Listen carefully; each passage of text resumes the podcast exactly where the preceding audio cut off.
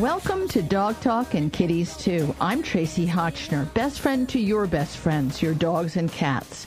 Every week I invite pet experts and authors to expand our understanding of the four-legged members of our families.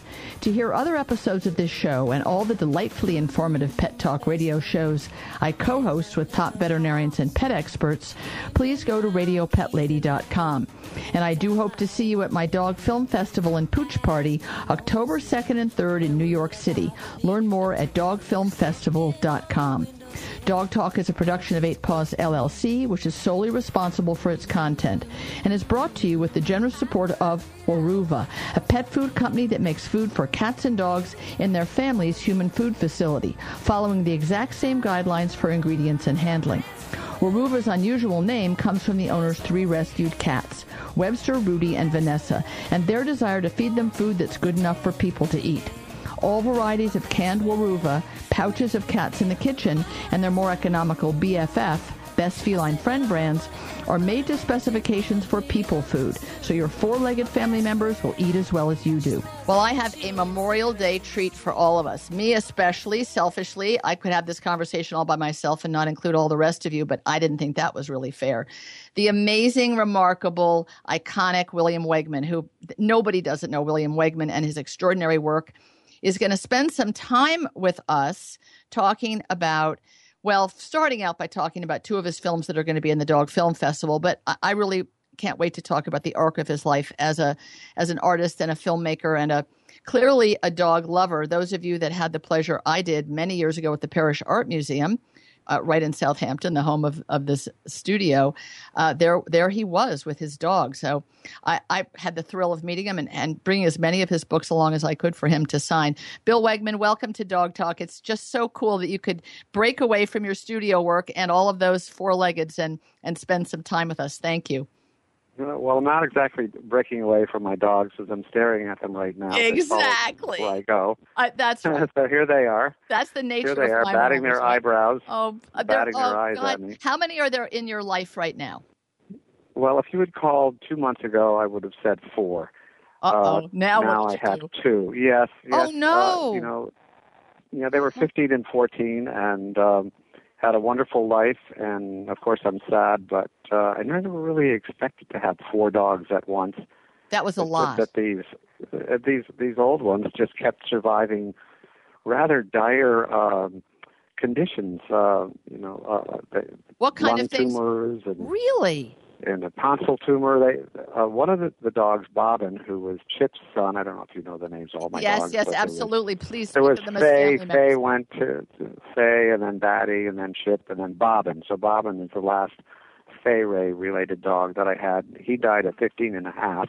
That is so at old. seven, he was diagnosed with a uh, a leg tumor, and it was uh, suggested we amputate, but I didn't, or we didn't, and and he recovered from that. And then when he was ten, he diagnosed with a really big uh, lung tumor and lived five and a half more years without My God! without can you, any. Can, you go back to the to the tumor on the leg because I, I'd love to know. I have a show called The Pet Cancer Vet, and and I lost Hmm. my my Rottweiler to what they said was probably long bone cancer. I couldn't amputate because he had Yeah. problems with his hind end. How did how did was it diagnosed? And then how did you? Well, he was limping after I came back from the summer. He had a, a limp and uh, and uh, in his right left paw. okay. uh, around the ankle, and uh, we brought him to the AMC, which is a wonderful hospital. And Animal he- Medical Center in the and he- city. Yes, that's where all my dogs go for their cancer treatment, and they noticed atypical uh, cells in his uh, in this leg, and to be really safe, amputation would be recommended, and if not, uh, radiation. Well, it turned out to be not any of those things. Oh my gosh! Probably just uh, yeah. Just he, so he it's- sprained his he possible. sprained his ankle running around in Maine, where you spend the summers. I, I don't know exactly. You know, I, I'm not a doctor. I don't know really what they were finding or what the results were, but I just couldn't see doing it to him, uh, and didn't. In another case with a lung tumor, that was considered inoperable and good luck. And if you last the summer, that would be marvelous. And he lasted five more summers. So How he was the kind of dog that he just seemed to be able. I thought he would never die because he just seemed to, uh, to blow it all survive all of these things. Yeah, Isn't that and something? you've heard of people that way too. Yes. So yes, and I've I, had a lot of contact. I've had a lot of contact with cancer doctors. My dog Batty, who was uh, Bobbin's grandmother, um, flew out uh, to uh, with my wife to Colorado State to meet this amazing Dr. Withrow. She had mast cell tumors, and uh, he was able to operate and give her another four years. really. So you know, and where were her really where were her mast cell tumors on her skin? Uh, well, both two doctors were watching me at the Polaroid studio, photographing my dog with this giant camera, and the two, you know, as entertainment, they ca- came to watch me, and they both started looking at the the back of her leg, saying, "You know, you might have this checked out." It looked like just a little fluffy spot uh, in her high back thigh, Okay. um, and uh, sort of feathery looking. It didn't look like anything really. So we had it checked out, and it was mast cell tumors, and I'll be darned. And why did you have to, to- Why did you go to, to Colorado when you have the AMC there? Did they have some special like? This was the back, back then. It was the top cancer hospital. We had met this Dr. Withrow who came to watch me, and he was the head of this department there. And it's a, it's a whole uh, department that involved in studying the relationship with uh, humans and dogs and Right. cancer. And, and it is the most, from what I all my vets told Yes, me, yes. the most amazing uh, research hospital for that. And my wife had a wonderful time there. Got you know great tour of this of this place. And Ohio State is another great hospital for, for that kind of research. So I did go through there too. How amazing! And then they went on to continue to work to work with you. Well, I never. Dr. Withrow is now retired. No, I don't mean the uh, doctors. I mean the dogs. I mean the dogs Oh, the dogs. Yes. yeah. Yeah. The dogs were great. They worked all the way to the very end. Wow. Yeah. You know, one of the things that that I that that strikes me when I see the- the early you, you made early videos. I mean, I'm I'm fascinated in the dogs that are now with you. I'm really sorry for your loss, but they really had a really good long life. But I understand that you're a fine artist, that you're a painter, and you're also in your your work that you've done with postcards and, and the juxtaposition of, of sort of found postcards and painted on postcards. You obviously are an artist in many different ways, but you embraced video as would we call it an art form? Is that right? I mean, early on in the 70s, when places like MoMA would have a little dark room and there'd be video art in there, were you uh, considered an oddball for, for embracing video then as a, a way of expressing yourself artistically? Hmm. When I was in grad school in the late '60s, uh, uh, painting really. I was a painting ma- major.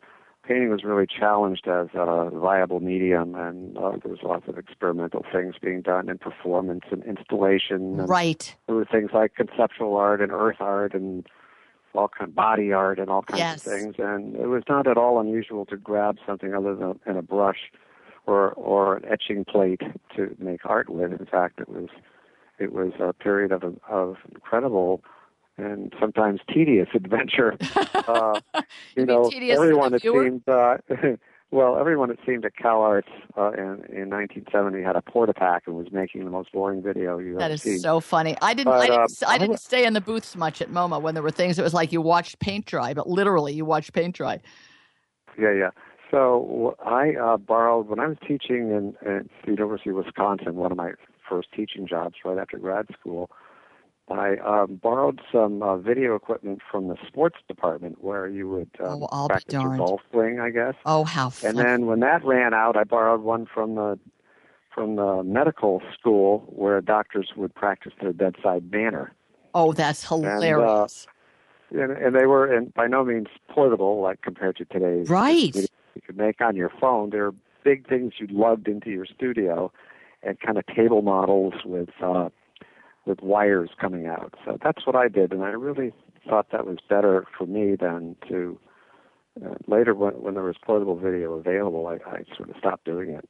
Because the early stuff feels very pioneering. I mean, people can, the, the beauty, of course, of YouTube and, and the internet is that you can see almost anything. And it, some of your early videos, Two Dogs and a Ball, I think it was 1972, um, and, and the spelling lesson, which is going to be in the Dog Film Festival, which is very short.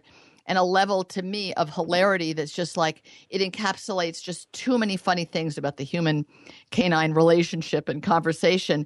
But doing it then, it looks all grainy and old fashioned, which it really was. I think it's a, an interesting reminder of of how different it was then to use film as a medium. And as you say, once it became easy and anyone could do it, then it's not it's not as interesting as borrowing equipment that was meant for something else entirely and turning it into lasting art. I mean, these things stay. Were you, did anyone take it seriously at the time, given the subject matter having the dogs in it or a dog in it? It was, it was mostly Man Ray, right?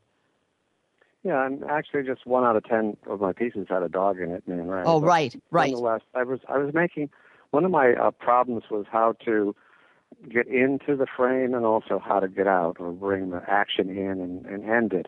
I was very interested in uh, beginnings and ends, which seemed to be the opposite of the art direction of the time, which was the field approach or you know just uh, massive arrays of uh, of of similarities. And so I, I I wanted I was working with really ordinary everyday things like glasses of milk or doors Yes. or chairs or Yes.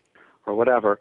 But then the problem was how to get into the into the work and how to get out. So I I like them to be short, you know, a minute or less. And the reason I think that I was so uh, I kept doing it was was I'd be editing at some studio and the engineers would would be riveted or crack up. So I realized that I was really speaking and communicating. I wasn't just uh, generating um, stuff. Yeah, self-serving, communicating. uh, self-expression. So you actually discovered a reaction from the people around you accidentally. Yeah, yeah, it was really obvious when it wasn't working, and I'd start to sweat. Like this is really embarrassing. This is wrong thing. So I'd go and edit that one out. I'll you know, this darned. is not good because I'm uncomfortable in front of it. I'm not happy living with my own work here. So and I how and how old were you at that point? Were you still young and, and developing at Uh, that well, I was in my uh, early 20s and mid 20s before I started to have a gallery and start to show. But um, there were places to show the work which really appealed to me. Like uh, it could be broadcast, it could be uh, shown in your studio, it could be uh, copied on another tape and sent to somebody. I really liked being able to reach an audience away from where I lived. Um, you wouldn't have to be in front of the original to Right. get it. You know, you could- Right. and that that was interesting too. Especially living in the Midwest at the time, I could send the the work to New York and have somebody um, who was the head of a museum like it and show it. And I and I obviously wanted to do that. I didn't want to just just uh, work away Is it true that no is it yeah, uh, and which is of course the conundrum of being any kind of a, of an artist, right? Are you you're not doing it just for yourself well, you know. Bach worked for God. Bach, Bach worked for oh, God, right. and uh, and that's that's great. But I didn't know quite how to do that. you didn't know if God was going to be I worked watching. for uh, you know, well, if I could make my mother laugh, then I realized she was at least Right, it was getting it. somebody. I mean, either God or in some cases with with early work for for the Pope or the King. You could do a lot of work for the King, Yeah. but we didn't have one handy here. Is it true that And part of the problem with making video with your buddies is everyone thinks that you're funny and great.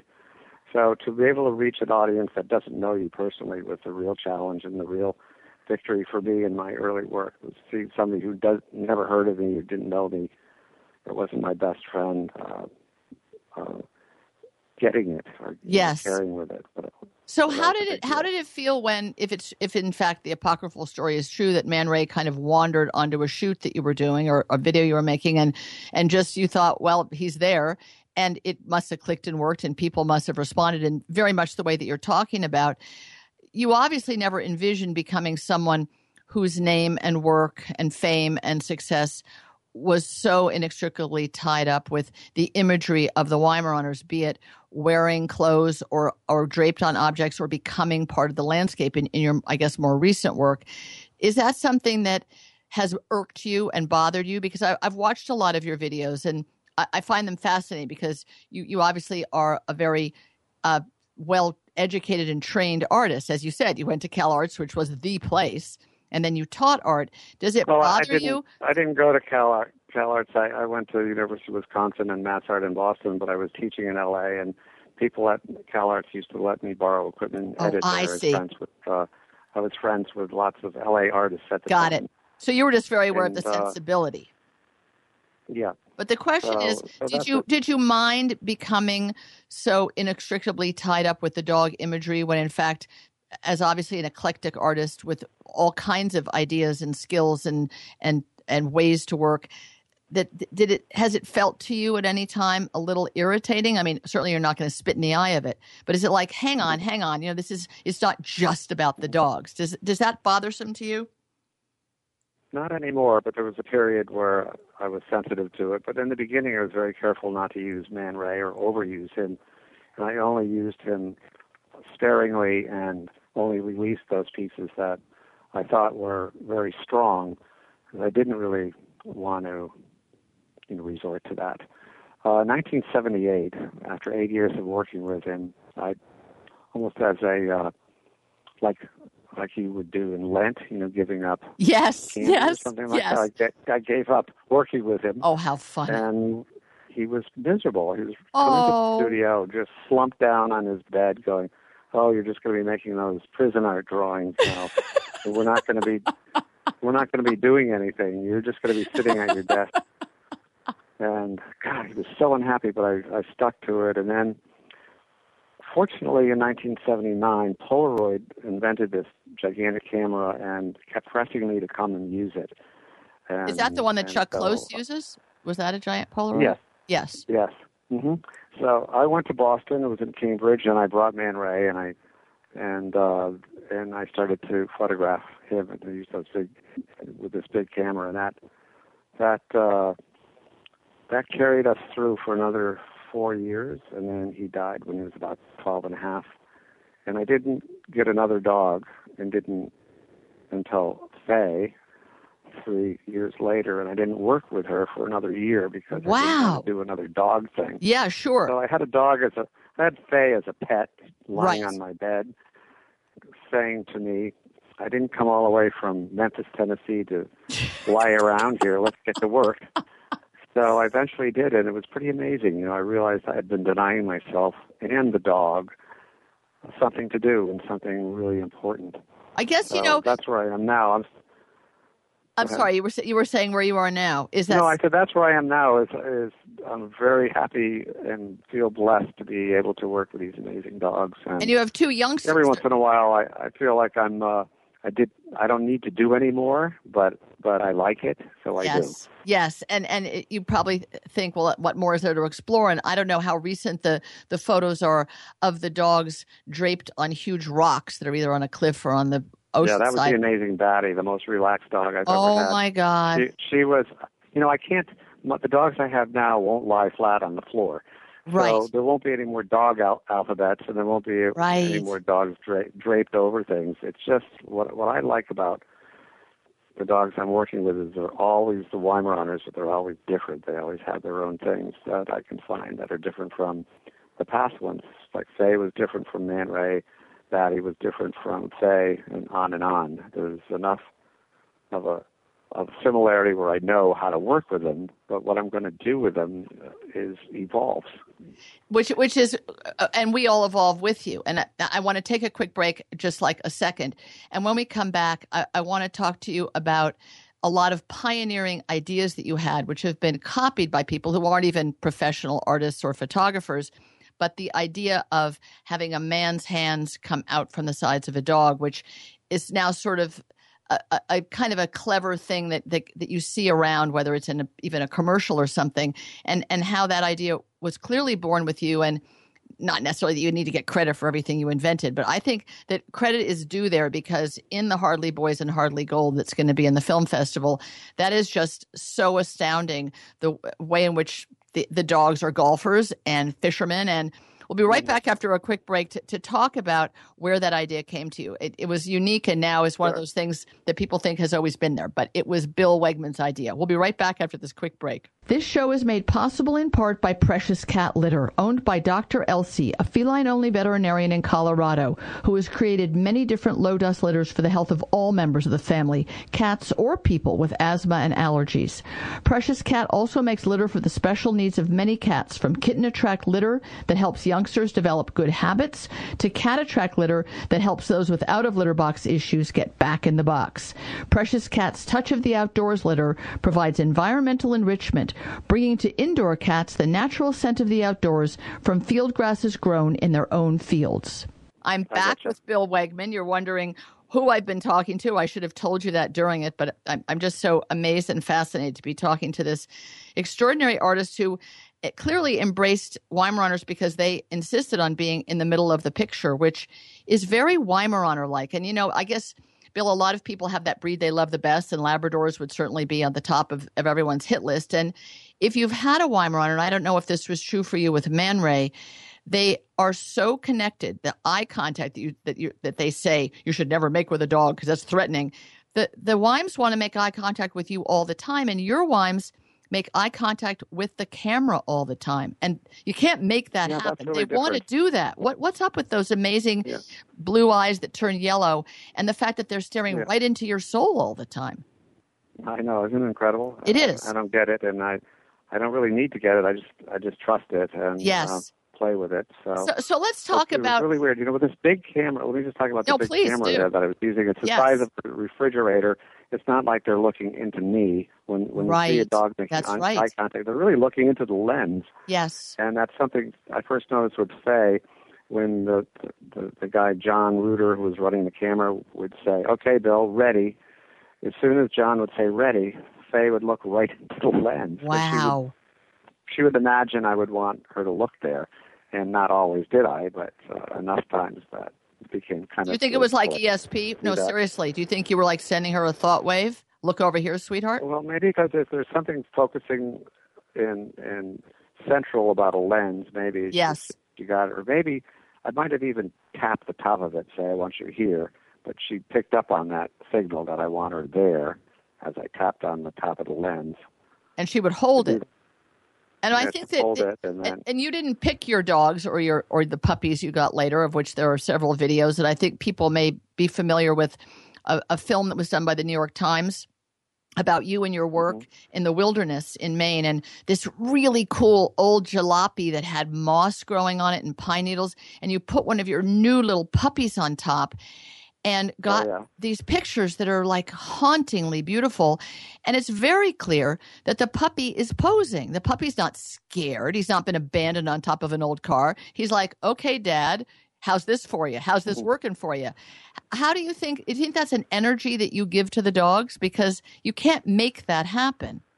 It happens organically. Well, I think I, some, someone who's noticed me working that knows about working with dogs say that I use touch. I use my hands, yes. and I'm always touching them and lifting them. And you know, one of the easy things that I found is if you put them somewhere, and they know they're supposed to be there, like up on something, yes. it, it takes more than just uh, uh, a split second for them to get down. They have to really say, "Okay, I have to jump off here," right? Rather than just walk off here. Right. So, and and you know, you make sure that they're safe and never fall or get hurt, and then they they become used to it. They go, oh, yeah, I'm going to be here. This is right. my mark. This is where Bill wants yes, me. Yes, Here I am.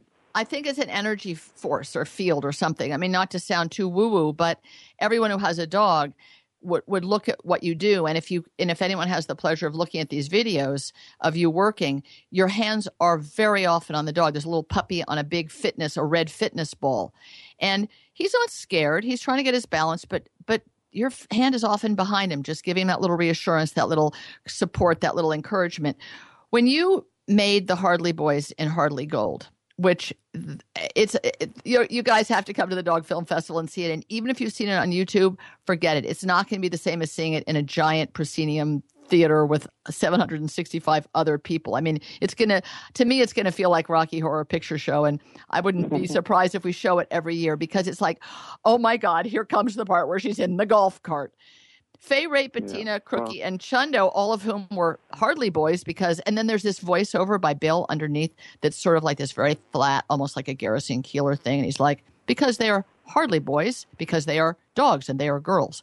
I mean, it, where did these ideas come to you? There's a kind of a wry, satirical, but very straightforward. It's, it's almost deadpan. It's this deadpan humor that's just captivating. It's like it's something that no one has. I've never experienced it as a film goer. To have this experience. Well, I am from New England, so that might be partly that it, helps. But, uh, that helps. And my early heroes were Bob and Ray, uh, radio, very Okay. dry comedians. Um, but you, you, certain things you can say over a dog, and, and I don't do talking dogs like, "Hi, Chundo, come here." I mean, I, I Right, do right. a thought bubble kind of Yes, narration yes, that seems yes. to work better. Oh God, but the so thing funny. is, I had this family of dogs. I had Fay and three of her puppies. I had this cast, almost like a theatrical family yes. uh, to work with, and that that really. Then when I was thinking of a story, what would it be? I remember the Hardy Boys books Yes. that I read as a as a ten year old and growing up. You know, they were kind of. uh and I noticed that the dogs are kind of like detectives when they're in, in Maine. They're always sniffing Right. around, like they're they could be sniffing for clues. Yes. It looked like there was a mystery, so it seemed like a, a story I could I could fold over them based on the Hardy Boys and and the stories that I got a kick out of as a kid well, and when you that I had. and which is a great inspiration. But then you not only put them in costumes, in one case a wig as well, but you use the hands of obviously an assistant or more, multiple assistants, so that there are times when they're registering a guest at the inn, which is so funny. I can't even. I, I just, it, I, I just, uh, it makes me really chuckle just remembering. And I've now looked at it a number of times. It's, it's just heaven. But the hands are like taking notes in the register. When did you? And this is an idea that, as I say, I've now seen in some ads where you know dogs eating at the table. There are these boring things that just go on and on. It's, it's some Labradors sitting at a table, and a human's hands are behind it. And it's not done by a filmmaker, and it's just done for the gag effect. And instead of like your early videos, which were one minute, these things go on and on and on, and the dogs, you know, put their head in the bowl or they don't, and they wipe their mouth, and it's like, okay, what's the point? But here, they're really mm-hmm. engaged in what they're doing, including the tennis playing, which is to die for. When did you get that idea? Because the dogs not only had to be in costume and be perfectly comfortable and willing to stay in a certain position in costume for quite a period of time, but have a human behind them being their hands. How, did that? When did that? Did it happen accidentally, or did you say, "I've, I've got it. I know how to do this"? Well, I never wanted to do anthropomorphic. Uh, that seemed like really cheap. Yes. But when I made Fay tall, because I was working with a Polaroid camera, which is always vertical, it took a 20 by 24 vertical picture. I, I was put Fay up on a a table that I'm actually staring at right now. It was, it's a, a kind of a rustic wooden table you would find in the Adirondacks or Yes. something like that. So I put her Fay on that to make her up to the level of the camera and I was wrapping some fabric around her and had my assistant Andrea help me steady Fay. And, Fay, and Andrea was talking to me, and her arms looked like somebody were Aha. attached to this pillar-like dog, and it was so incredibly spooky. I said, "Well, maybe this is okay to to go this type of anthropomorphic. It's more like mythology rather was than yes, some sort of yes. some, something cute and circusy, and it was kind of eerie. So I, I kind of went with that. Then I found out um, ways to do that in film. My dogs are barking my brains That's out. okay. My dog's already barked. I mean, they're, that's good. It's the real deal. It's called dog talk. They're allowed to talk too. Yeah. Yeah, there somebody came to the door and they're trying to quiet them now. They're really good guard dogs, but they make they just bellow as soon as somebody Yes, comes through the and they're door. large. But anyway, back to our story here. Yes, please. Uh, yeah, getting the dogs tall and making and going with that and having the hands uh, was was really different. And then I had to figure out ways to make pants. So I had special stools made that would you know, look like they were male characters because you know dresses were easy. You just wrap a fabric around a dog and look like a tall woman. Um, the dogs, you know, were again they're up on something. Um, they know what they're doing. Uh, it's, it's really as far as uh, the dogs, there's no different than putting a blanket on them. Also, they're working outside and they're picking up scents from across the lake or up in the sky. right. And they really got really good expressions. Yes, when I you would did. walk further away from them or closer. They would look evil. If I would come be far away, they would kind of squint. Where's Bill? if I would come up, they would their eyes would open and they would get kind of lovey looking. and and then you can use that in the story. There's a point at which two of them are in a rowboat, and they're going to find out some some some information, some clues about this mystery, and they pull up to a dock. And there's this hilarious guy holding a no trespass sign. Well, the guy is actually one of the dogs, and you know, not a guy, a girl as well, holding this sign, and it's your voice under. I guess it's a voice under, over, what have you. No, no, no, you may not dock here, and you get all these expressions I speaking from. as though I was a sign. When Yes. you talk to, uh, when you do in dog training, you do uh, sit, stay, down. So I kind of use part of that, and also speaking like I was a, a sign, like no trespassing. Yes. Please take notice. Yes, Keep out. yes, yes. It's So- so funny, but that dog was now. How did you do that dog on the end of a dock in a lake in Maine? I mean, was he, or rather she, sitting on a stool? That was that was that was a he. That was Chundo, Fay's uh, number one son, who was uh, really great dressed up. And yeah. I got a costume that made him look like he was a caretaker, and it made him taller than any of the other dogs. So he would look kind But of. was he sitting on a And then stool? Was he sitting on a stool and he's human was on a behind him? specially made stool to make him. He's just sitting like a dog would sit, but he's elevated so so these bib overalls or whatever could They were. could cover him, and then he's holding a sign that says "No trespassing" by my very tall, thin assistant Jason, who he's so thin and so tall, and his arms are so long, he could wrap them through the clothing, and it would look quite normal. It did. So, So, I, how one many? of the things, you know, one one of the, I, I really feel that that it's a merger of a human, like a hybrid, uh, like like the hands and the actions of the specific people who acted behind these dogs carry a lot of the personality of of the uh, scene. Uh, you know, if a dog had uh, kind of jumpy hands, then it would be an excited situation, so forth. So it's kind of a casting call for for hands. Well, yes, in fact, at the register at the inn, he's tapping the pencil. He's like, "Hurry up, hurry up!" He's like, "Get on with it." And it was yeah, the that's hands. Jason again, who is Yeah. he's fantastic because he's not very artic- articulate verbally, but his hands are very articulate. Is he part And he's Italian? Fantastic.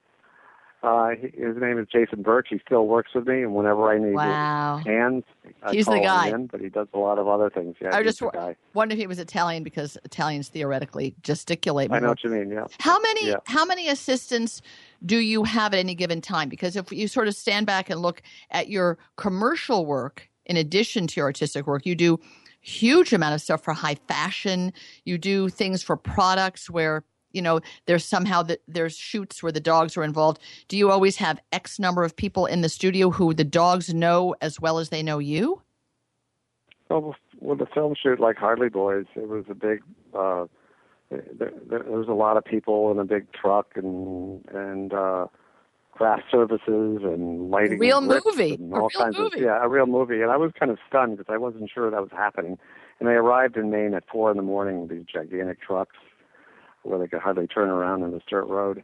And then I was busy writing the script all night long because I had no idea what to do. So, so Yeah, you're that really. kind of filmmaker. I learned so much during making that little 30 minute film because I was not at all prepared for this. I'm used to video and Yes. a crew of maybe three people somebody holding a microphone, someone standing by the dog, somebody pointing the camera, and another person.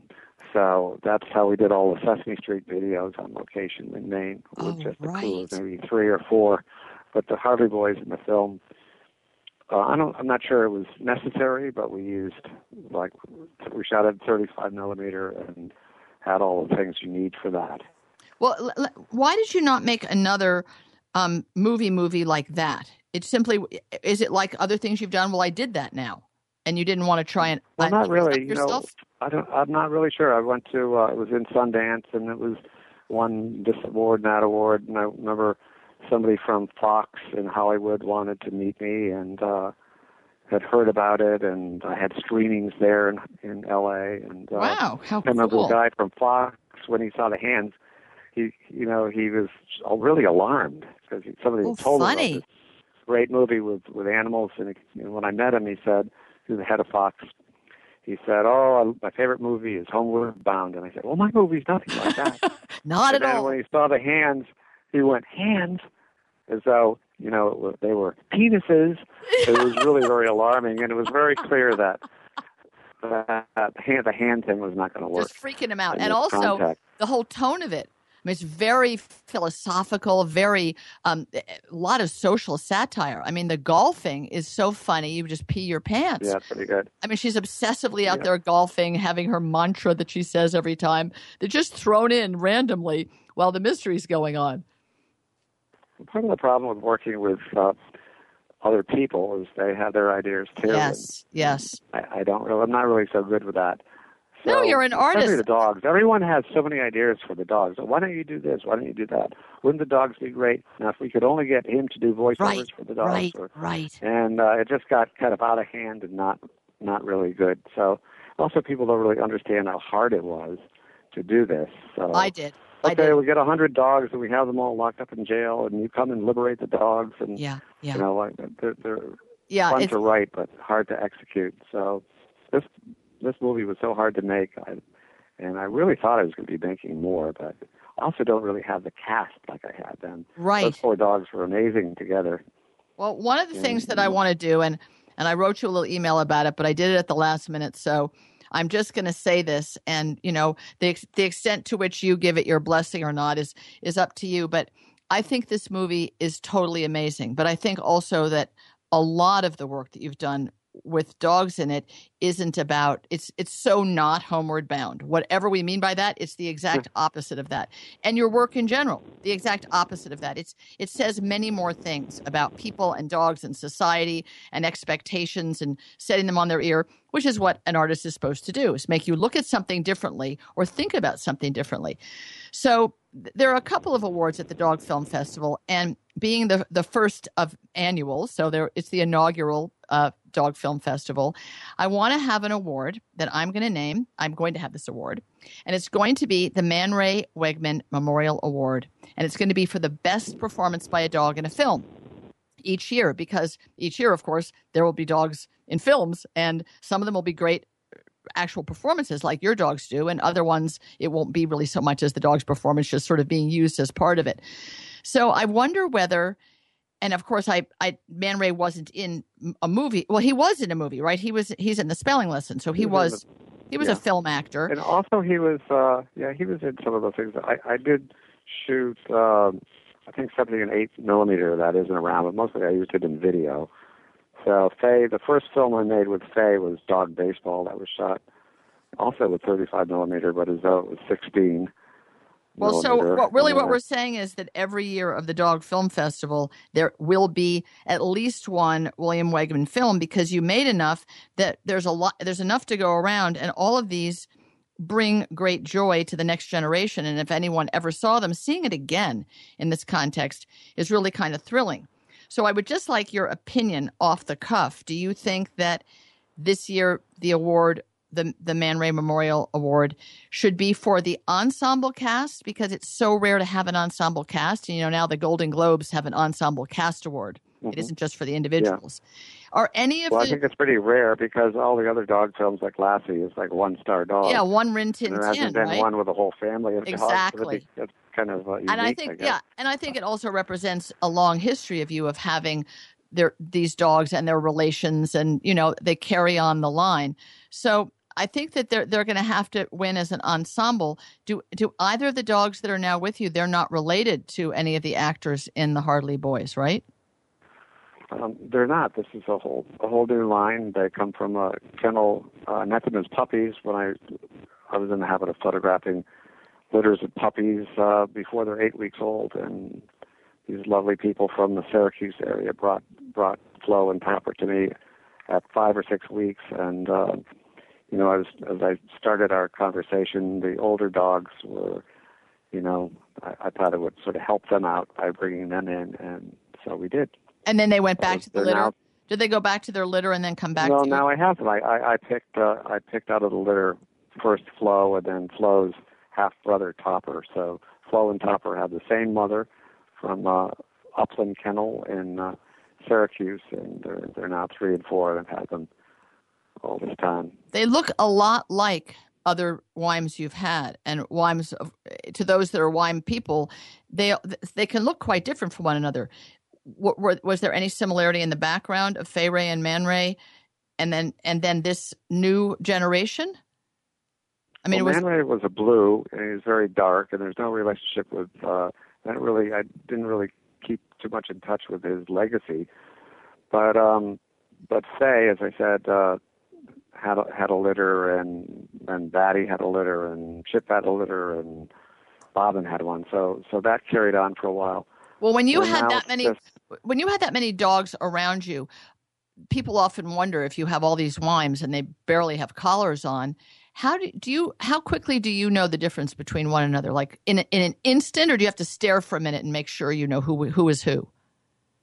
Well, from an instant, I really had no, no trouble whatsoever, but other people do, so I would put little colors on them, I guess. Like right now, Flo has a red collar, a red tag with her name her address on it, and Topper has blue. But I I know them immediately. One's a boy, one's a girl. Right, that but helps. their faces are different and, and how they speak to you, just like children. You know, Yes. you don't, even identical twins, if they're yours, That's you would know You can tell the difference. You did a, a really cool children's book on which you painted on photos of Flo as a puppy. Um, it was Yeah. called Flo and Wendell. It's a beautiful book. Did that puppy inspire you to do that? Um, yes, and and so there's a limited palette of Flo because I photographed her against in the studio against white uh, maybe 30 times, so or 15. So I've printed up a palette of Flo faces, and they become the character Flo. Flo is always Flo. Topper plays Wendell sometimes. Sometimes it's other puppies. And Flo's parents are played by actually younger puppies because young, really young puppies look ancient. Their Yes, they look prehistoric. So, so Flo's parents were painted were were played by uh, four or five week old puppies, and uh, Flo was seven or eight weeks when I photographed her.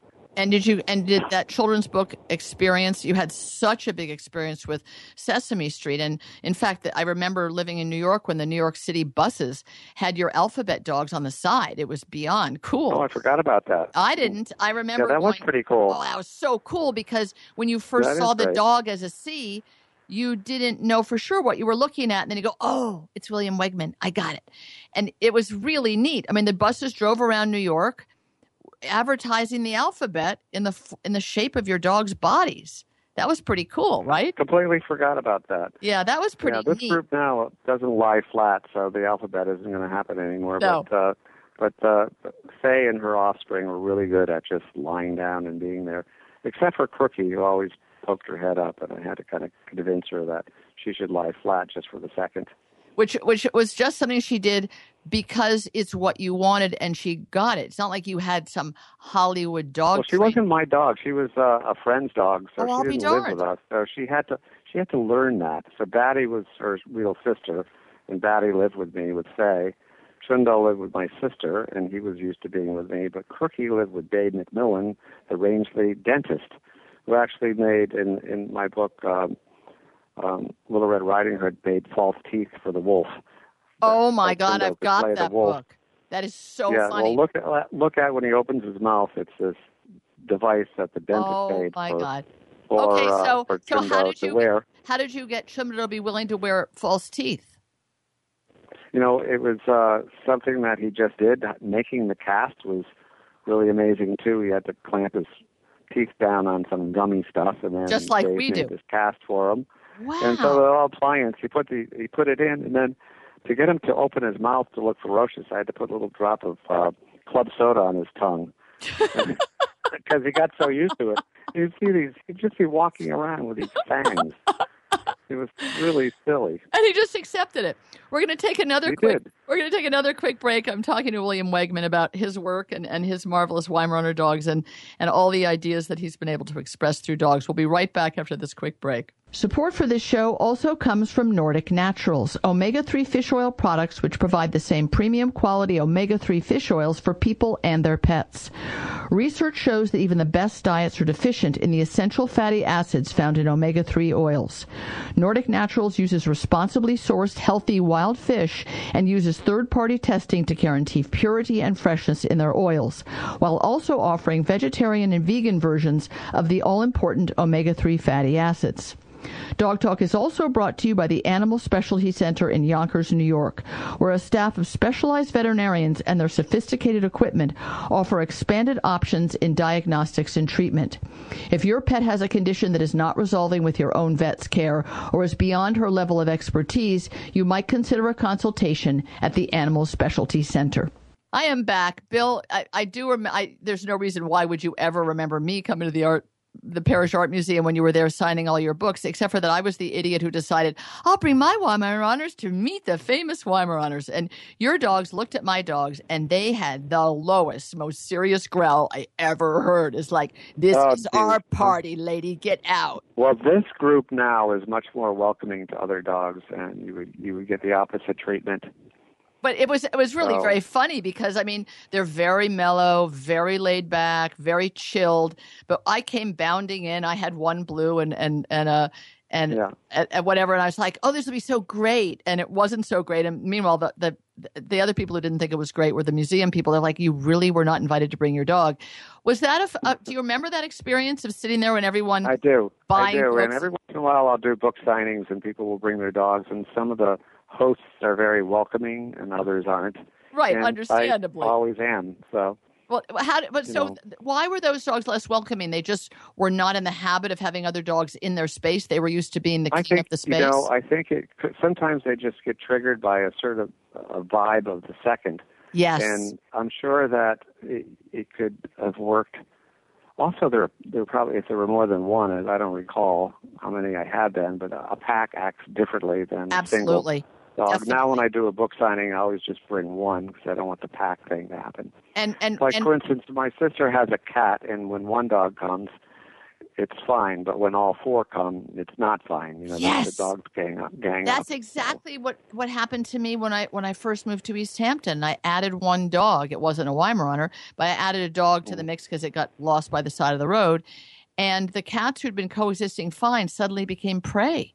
And they went after them like Yeah. a pack of dogs. I'm like, that's terrible. I mean, and once they got Yeah, a that, taste that, of that, thing's bad. Yeah. Once they once they have a Yeah. chance to do that, they they absolutely love to do it.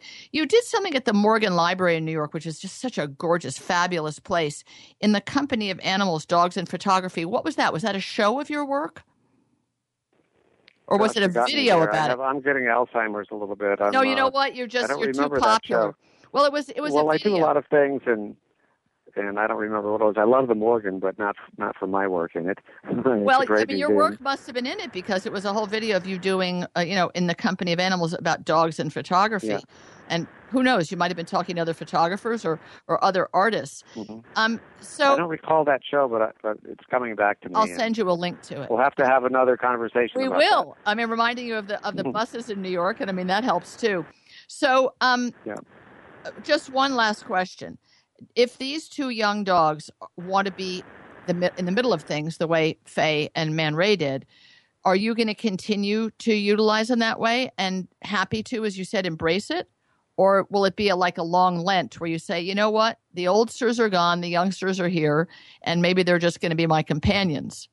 What's going to determine No, that? I'm working. I'm working very hard with them, and they demand it, as all Weimaraners that I've had do. And and they're they're they have been dressed. I did a, a parody of uh, a, of a photograph, famous photograph, for a friend, kind of as a joke.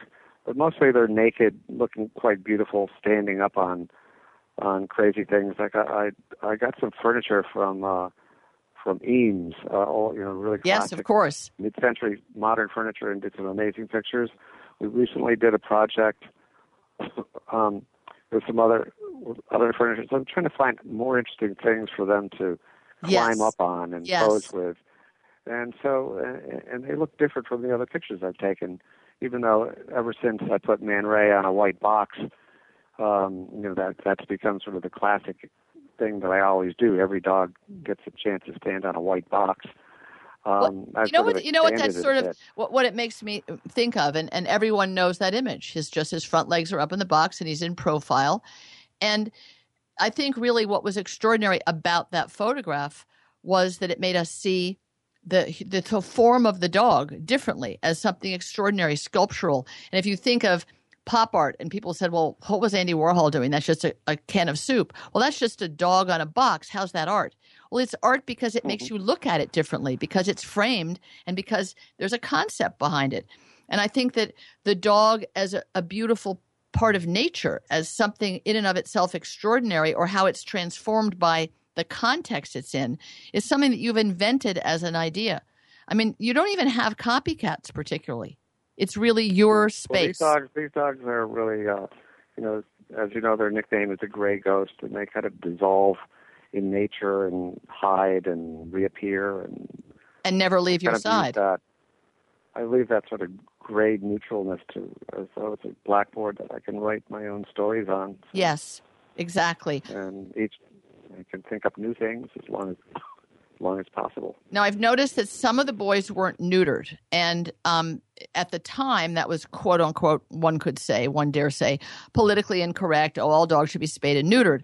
What we've now found out, which is, you know, not an art issue, but a health issue, is that the longer that you delay spaying and neutering, particularly neutering, a male, maybe even don't do it at all, the greater chance that they will live to the grand old age yours did. Of course, the irony is that that that Man Ray, or, or was it uh, was it Bobbin? Somebody had two cancers and survived it entirely.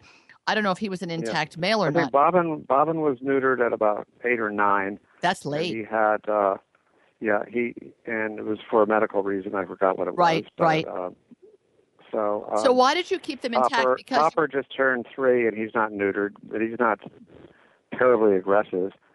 Uh, so I, I don't feel like, and I and I don't check him into uh, dog hotels. So you know where they require that. Oh, that's that's that's sort of the problem with New York when people leave their their dogs at a at a daycare. They require that they're um, neutered, so they would neuter them before a year, which is I've Very bad. not good. It's terrible. Yeah. In fact, anyone listening, uh, this is another chance to, to to look at also the beautiful physique of your dogs, which I have to believe is in good part because they aren't neutered, and it keeps them leaner and meaner. Like a stallion horse is always more beautiful, muscular and shine and and coat than a gelded horse because those hormones actually have a function. As far as aggressivity, they've actually there's some tests that have been done showing that early neutered males are more insecure, lack confidence, and that's fear aggression that you're seeing. And that aggression doesn't come from too much testosterone; it comes from having had it removed while your brain was was uh, sort of being developed. What do you feed them? They're so beautiful.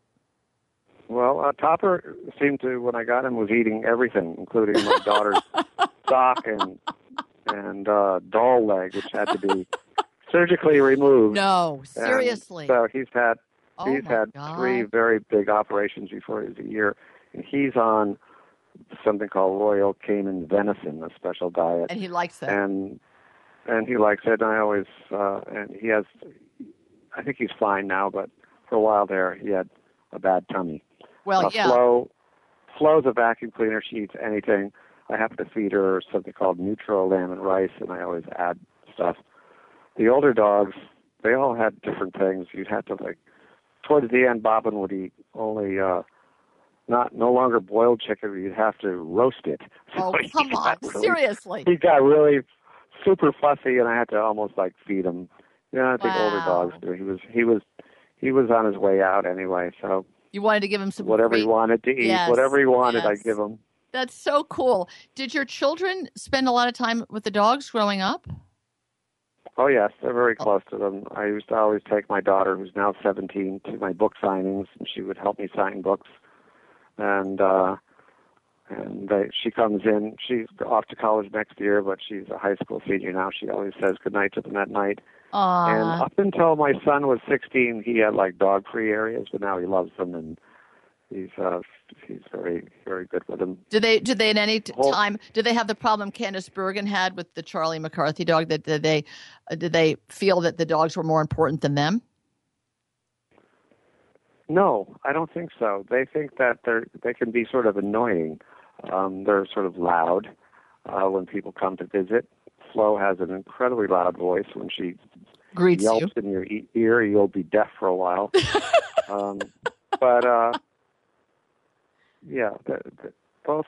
You know, my my daughter might be a little more tolerant of uh, their messiness, and my son might be a little more I don't.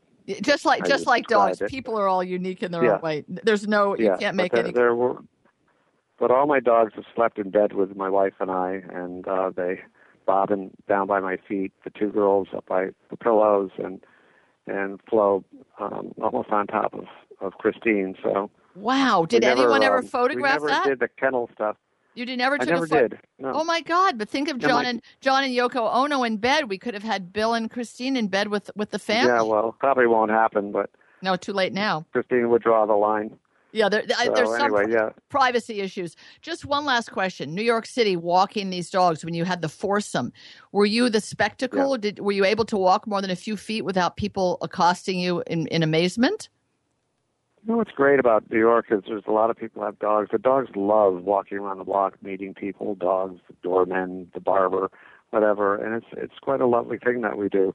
Course, there's some people it's a little like a gauntlet when when they see you coming Right, across right. the street. Yes. Uh, but a lot of people stop and ask me questions and made me a more normal person. You know, you can't be shy, and if you have a dog, and no one, almost no one says, "Are you William Wegman?" Every once in a while, someone will say, "Look, are those those magazine dogs?" Or Aw. when I go down and, or I- I'll say, I'll hear people say Sesame Street. So, and that's, that's, that, that's really nice. So That I- I really that. nice. And then Yeah. and then what about the transition to Maine? Do they run free in the woods and the and the lake? Or are they fenced Absolutely, in? yeah. We go for we go for long bike rides on the mountain roads, and they jump in the lake. So Wow. that's perfect. Here, here I actually bike them on the leash on the bike path late at night when no one else is around. no So They kidding. do get a lot of they do get intense exercise. I wouldn't recommend it to to anyone but me. You have to be 100% alert. Yes. And, and yes. these dogs are just really used to it. They they always stay on the same side. They don't suddenly jump out after things. Right. They know that if if they're bad, bad things could happen. So, but I'm very careful.